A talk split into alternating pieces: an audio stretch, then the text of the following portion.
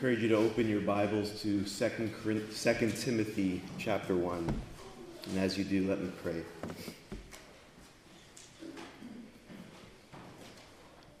Almighty God, I ask that you would help our souls to be still.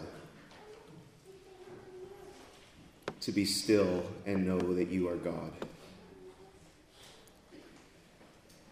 And Father, as we look to your word now, illumine our minds by your Spirit. Help us to marvel over the one that we see here in 2 Timothy chapter 1 verse 10 our glorious savior Jesus. May our hearts find their delight and joy in him. And we pray this in Jesus name. Amen. Well this morning is communion sunday where we come to the Lord's table to remember what Jesus has done for us, and also by faith to commune with him at his table. And in light of recent events earlier this week, I thought it would be good to take a break from the Gospel of Mark and zero in here in 2 Timothy on Jesus and his death as we prepare ourselves for the Lord's Supper. And because of that, I want us to look at 2 Timothy verse or 2 Timothy chapter 1 verse 10, but we're going to read from verses 3 to 10 for the sake of context, and we're just going to look at one simple clause in verse 10. Now, Paul is writing in prison when he writes this letter to young Timothy, and in one sense, it is his departing words. It is his last letter that he wrote before he died. So let me read for us from verses 1 through 10. Paul, an apostle of Christ Jesus by the will of God, according to the promise of the life that is in Christ Jesus. To Timothy, my beloved child, grace, mercy, and peace from God the Father and Christ Jesus our Lord. I thank God, whom I serve, as did my ancestors, with a clear conscience, as I remember you constantly in my prayers night and day. As I remember your tears, I long to see you that I may be filled with joy. I'm reminded of your sincere faith, a faith that dwelt first in your grandmother Lois and your mother Eunice, and now, I am sure, dwells in you as well. For this reason, I remind you to fan to flame the gift of God which is in you through the laying on of my hands. For God gave us a spirit not of fear, but of love, but of power and love and self control. Therefore, do not be ashamed of the testimony about our Lord, nor of me, his prisoner, but share in suffering for the gospel by the power of God, who saved us and called us to a holy calling, not because of our works, but because of his own purpose and grace, which he gave us in Christ Jesus before the ages began, and which now has been manifested through the appearing of our Savior, Christ Jesus, who abolished death and brought life and immortality to light through the gospel. So, Paul in verse 8, he exhorts Timothy to not be ashamed. To not be ashamed of Jesus nor of Paul, who is currently in prison. And he exhorts Timothy to actually go so far as share in suffering for the sake of the gospel to be willing to suffer for the sake of the gospel, the good news of what God has done for sinners in Jesus Christ. And of course, Paul exhorts him to do this in verse 9, or verse 8, sorry, by the power of God. Share in suffering for the gospel by the power of God. And then we get this description in verse 9 of what God has done on behalf of Paul, and Timothy, and also really anyone who is a follower of Jesus, anyone who has been saved by Jesus. And so he says in verse 9, who, that is in reference to God, who saved us and called us. So this God, Paul says, he saved us and he called us. So when you and I were lost in our sins, dead in our transgressions, God, in His mercy, saved us from our sins. He brought us salvation. But He did not merely save us, He also called us. He called us to what? To a holy calling.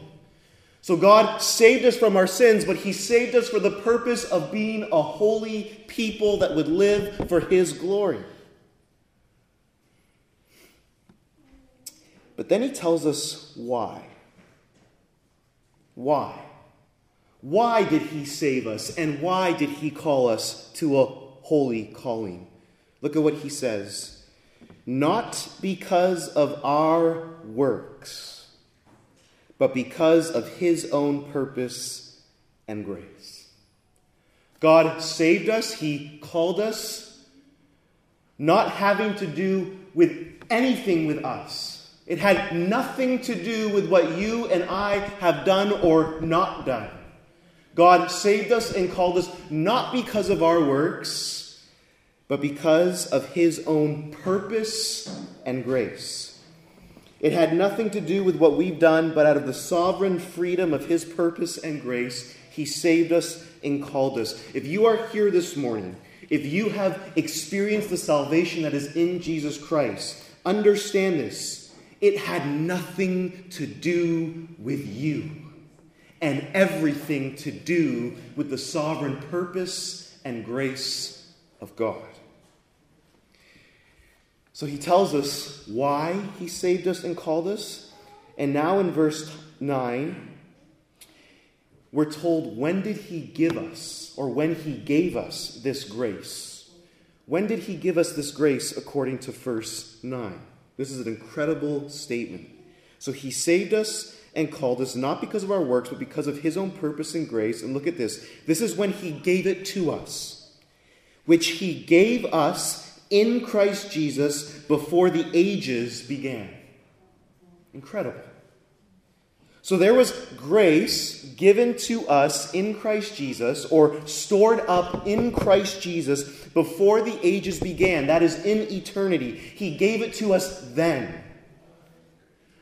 But then in verse 10, Paul tells us that which was given to us in eternity has now been manifested. It's been manifested. How has it been manifested? We'll look at verse 10. And which now has been manifested how? Through the appearing of our Savior, Jesus Christ. That grace which is given to us in Christ before the ages of began has now been revealed. It has now been manifested in the appearing, that is the incarnation of Jesus, the Son of God, entering into our world, taking on human flesh, and living amongst us. And it's here where I want us to focus our attention this morning in light of us participating in the Lord's Supper. See, Paul describes for us what Jesus did when he appeared, or what he accomplished when he appeared, when he was manifested. What did he do according to verse 10? Who abolished death and brought life and immortality to light through the gospel. The appearing of our Savior, the appearing of Jesus Christ, his work was to abolish death and bring life and immortality to light. There are two things that he did or accomplished he abolished, destroyed death, and two, he brought life and immortality to light.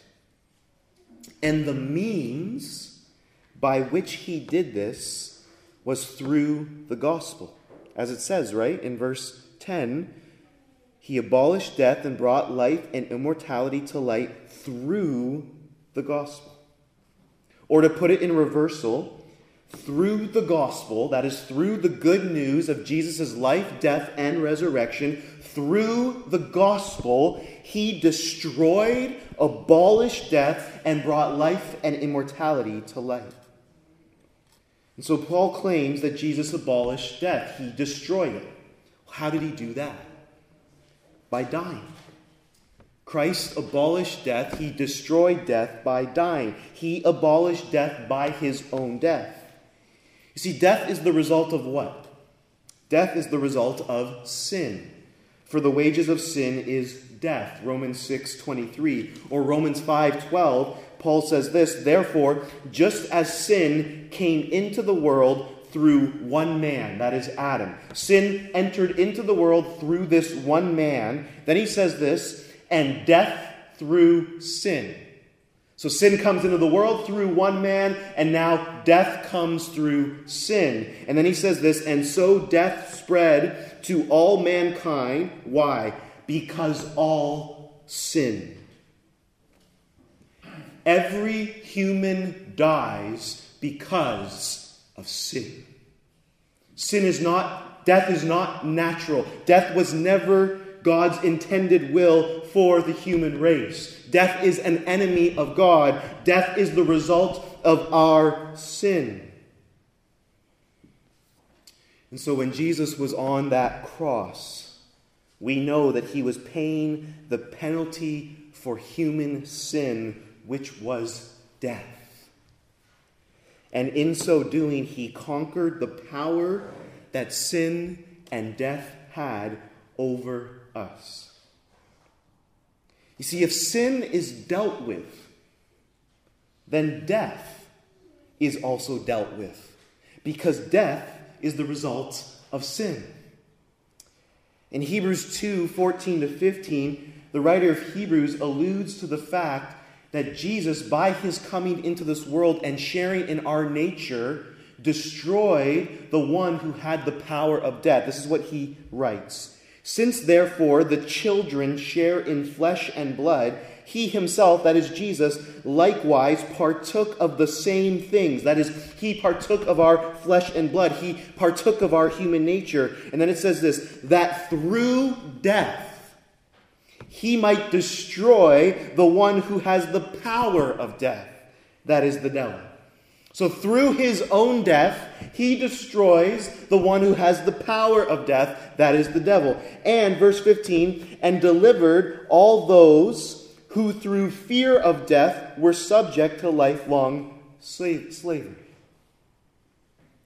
See, Christ, through his death, destroyed the one who has the power of death, and he delivered you and I, those of us who are in Christ, who were in fear of death and were under lifelong slavery because we knew that death was always awaiting us. Death is always at our doorstep. Christ has delivered us from that fear now because he has defeated death. Now, this makes me ask if Jesus has defeated death, why do we who believe in him still die? He defeated death 2,000 years ago. We are still dying 2,000 years later.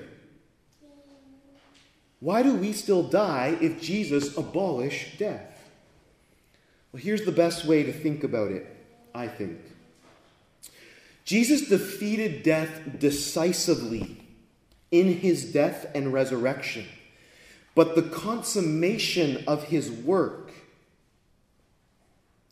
isn't until the resurrection of the dead where we're told that death will be vanquished forever. In other words, what Christ accomplished or secured through his death and resurrection will not find its fulfillment in us not dying. It won't find its fulfillment there. We will all die unless Jesus comes back.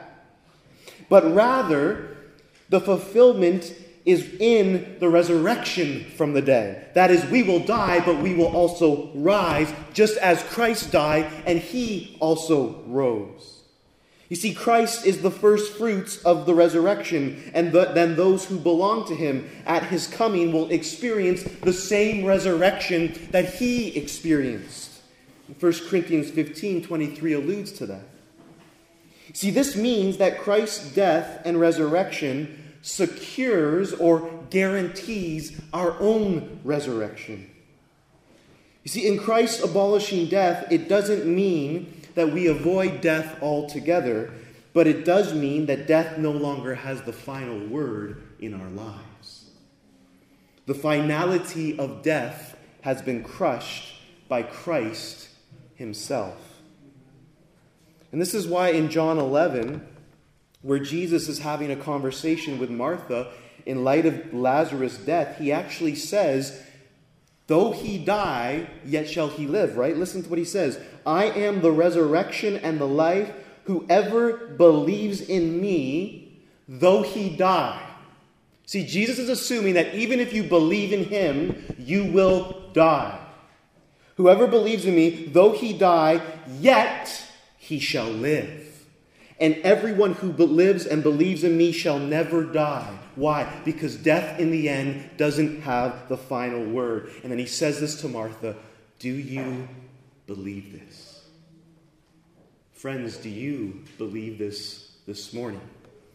That death doesn't have the final word over your life. See, this is why we as Christians still die.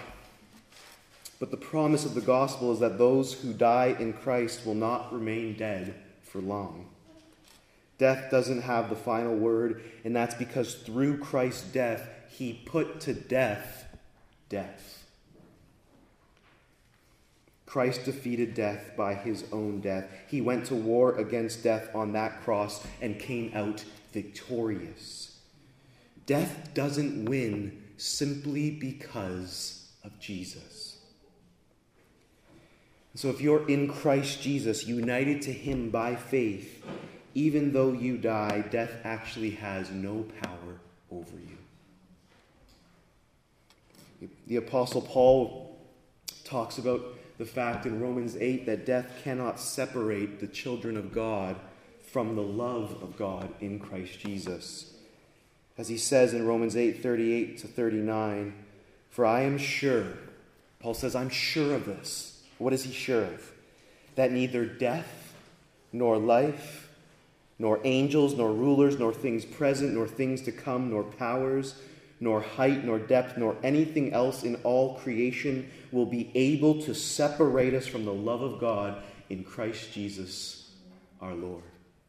I am sure that neither death nor life can separate us from the love of God that is in Christ Jesus our Lord. Many of us woke up on Wednesday morning to hear the heartbreaking news that Nick Challies, our brother in the Lord, at the age of 20, suddenly collapsed and died. For those here who don't know Nick, Nick was a, a, a member at our former, for many of us, our former church, Grace Fellowship. He was the son of Tim Challies, one of the pastors at Grace Fellowship. And I know for many of us who woke up Wednesday morning, it felt like death had won. But, brothers and sisters, death hasn't defeated Nick, nor will it defeat you. For Christ has prevailed and triumphed over death. The grave could not hold him down, and neither will the grave be able to hold you down. You know, the heartbreaking event of Nick's passing happened Tuesday night during the American election. And Wednesday, when I heard the news, it, the heartbreaking news, it, it just reminded me how hopeless life is if you put all your hope in politics. Politics can do some good things. Governments can bring change either for good or for ill. They can pass good laws or bad laws. But here's one thing that politics can never solve, which is the greatest problem for each of us in this room the reality of death. And this is why, as Christians, our hope does not lie in who is the President of America or the Prime Minister of Canada for they have no power over death. This is why, as Christians, our hope lies in Christ, because he has actually abolished death. But he's done more than that. He's not only abolished death, as we see, he's brought life and immortality to light. Through his death and resurrection, Christ has revealed, or he has brought to light, life that is eternal life, which is made clear when he uses the word immortality. Christ has brought to life or brought eternal life to light. He's revealed it, He's made it known in His appearing. See, by His appearing, Christ has made known through His death and resurrection that He has destroyed death and brought immortality and eternal life to all who believe in Him. And Paul alludes to this fact in 1 Corinthians 15 50 to 53, where Paul is really, he's he's explaining this incredible truth about the resurrection of the dead. And this is what he says in verse 50 I tell you this, brothers and sisters flesh and blood cannot inherit the kingdom of God, nor does the perishable inherit the imperishable. That's bad news. Flesh and blood cannot inherit the kingdom of God. You and I cannot inherit the kingdom of God in our own flesh and blood. We who are perishable, we who are corrupting, cannot inherit that which is imperishable. But then Paul says this in verse 51 Behold, I tell you a mystery. We shall not all sleep, but we shall all be changed in a moment, in the twinkling of an eye, at the last trumpet, for the trumpet will sound, and the dead will be raised imperishable, and we shall be changed. For this perishable body must put on the imperishable, and this mortal body must put on immortality. When the perishable puts on the imperishable, and the mortal puts on immortality, immortality, then shall come the pass the saying that is written, Death is swallowed up in victory. O death, where is your victory? O death, where is your sting? The death the sting of death is sin, and the power of sin is the law. But thanks be to God who gives us the victory over sin and death through our Lord Jesus Christ. This perishable, corruptible body is going to put on that which is imperishable and incorruptible. Your bodies, which are mortal, will, by the power of God Himself, put on immortality. And this only comes about, brothers and sisters, because Christ, through His work on the cross, made this certain, made it happen. Death has been defeated, and eternal life is ours in Jesus Christ. And so when we come to the Lord's table to eat the bread and to drink the cup, we are reminded that this act, this very act of Jesus' body and blood, being spilled for us. This act defeated death and brought life and immortality to us. And friend, maybe you're here this morning, and maybe you need to come to the realization that death is knocking on your door. This past week reminded us how fragile and frail our lives are. We assume, we assume so much that we're going to live 70, 80 years. But the Bible describes us as grass that is here today and gone tomorrow. And there is only one way to overcome death that is by embracing the one who defeated death for you. Kids, I want you to listen to me. I don't want to scare you, but I want you to hear this. If you have this mindset that you're going to decide to follow Jesus much later in life, God doesn't promise you later in life. God promises you right now. And I plead with you, kids Talk to your parents about what it means to truly follow Jesus, to give your life to Jesus. You will not regret it. Friends, we have a glorious Savior who has defeated death, has risen from the dead. And that is why we are here this morning, and that is why we come to this table this morning. Let's pray.